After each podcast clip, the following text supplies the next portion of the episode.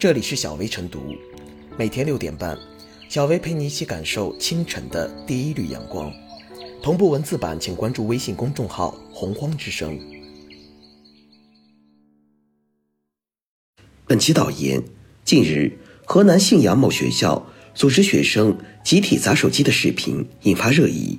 视频显示，在一个中学校园内，有学生走上升旗台，拿起小锤子砸向放在桌上的手机。该校校长回应称，就砸了两个学生的手机，因为快中考了，有家长管不住自己孩子玩手机，为此还写了承诺书，允许学校砸手机，学生也赞成。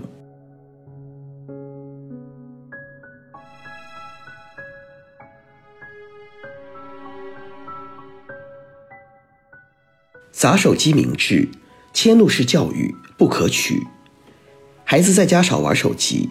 学生手机不进校园，老师手机不进教室，这在当前已成为共识，也为教育主管部门所明确要求。但在实践中，这样的要求执行起来可能会遇到很多困难和考验。组织学生现场砸手机，初衷当然是好的，对孩子们来说，这种教育方式冲击力、震撼力都极强，很容易取得立竿见影的实效。但无论校方怎么解释，网友替手机喊疼叫区的声音还是没有得到回应。教育孩子，锤子为什么砸在手机上？而这样的迁怒式教育，其负面效果也是不容忽视的。不迁怒，不二过。两千年前，当被问及自己的哪个学生好学，孔子毫不犹豫点名颜回，并用上面六个字来说明：不迁怒是修养问题。乍看起来跟学习好像挂不上钩，但细细品味，我们不得不佩服老师的深刻。教育的目的在于塑造人格、提升能力、积累知识。如果一个学生在做错事、答错题或者遇到困难的时候，懂得首先从自己身上找原因，勇于反省，始终把注意力集中在提升自己的修养和能力上，以后再遇到类似情况，他们就不容易犯同样的过错。相反，明明自己出了问题，却偏偏要推责于人，乃至迁怒于物，这样的同学很难称得上是好学生。同样的错误在他们身上反复出现，恐怕在所难免。就算再智能，手机毕竟是物，物是没有主体意识和责任能力的。把锤子砸向手机，显然是弄错了对象。孩子呢？孩子是被教育者，教导他们远离手机。责任在家长、学校，实现这样的教育效果，并培养起孩子的自觉意识，要靠家长、学校相互配合，要靠严格的日常管理和耐心的说服教导。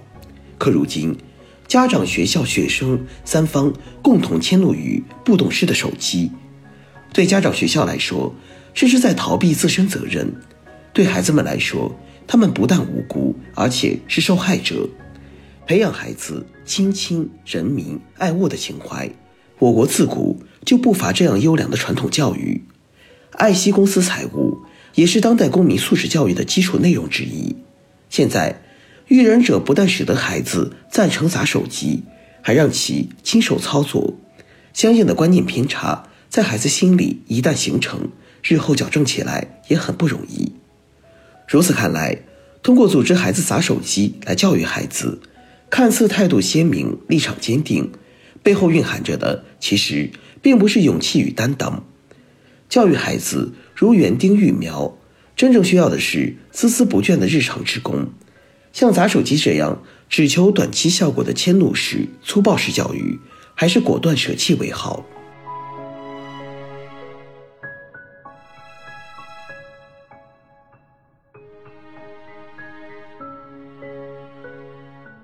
集体砸手机能治好学生的依赖症吗？学校砸学生手机的新闻时常见诸报端，并非什么新鲜事。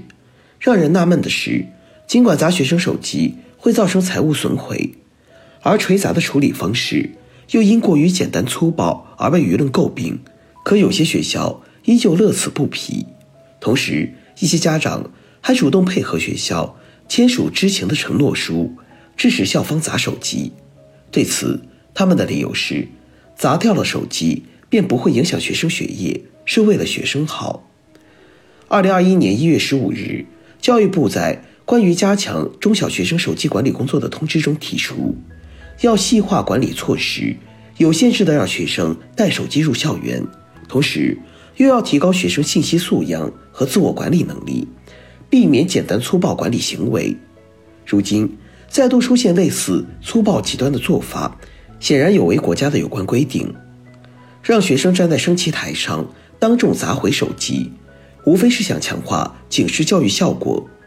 但再好的初衷，也应通过科学合理的方式实现。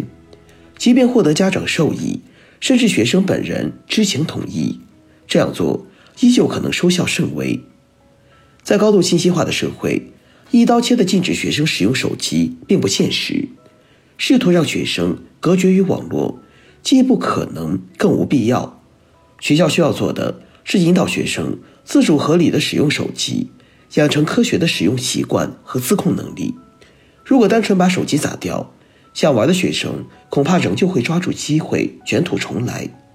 如果无法让学生学会自律，继而正确的处理好学习与娱乐的关系，那么砸掉手机就是治标不治本，甚至连治标的效果都难以达到。将学生注意力分散。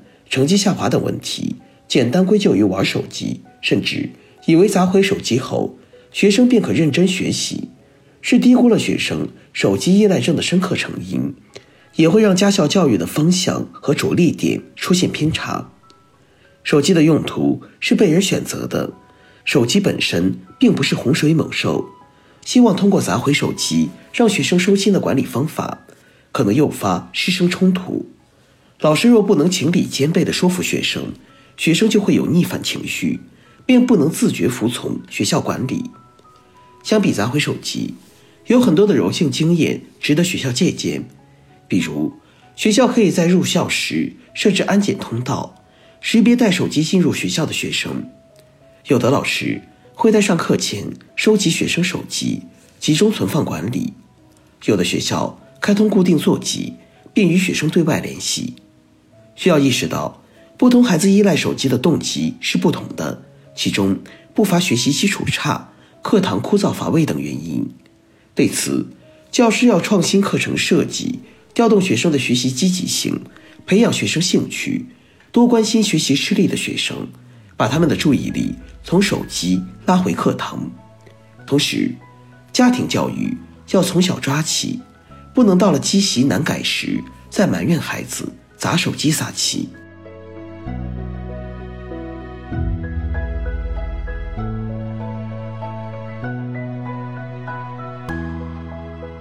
最后是小薇复言，近年来中小学公开处理销毁学生手机的现象屡见不鲜，除了用锤子砸，有的地方还直接把学生手机丢进水盆里。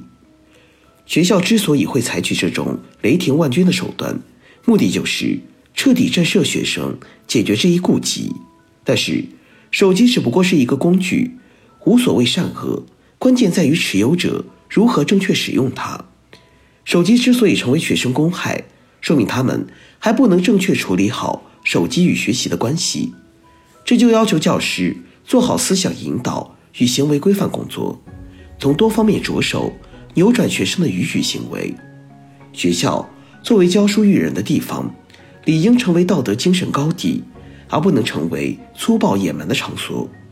与其拿临近中考，这都是为你好，为砸手机行为开脱。学校不如将心思放在增加教学的趣味性，开展丰富多彩的课外活动上，这些才是教师大展身手的地方。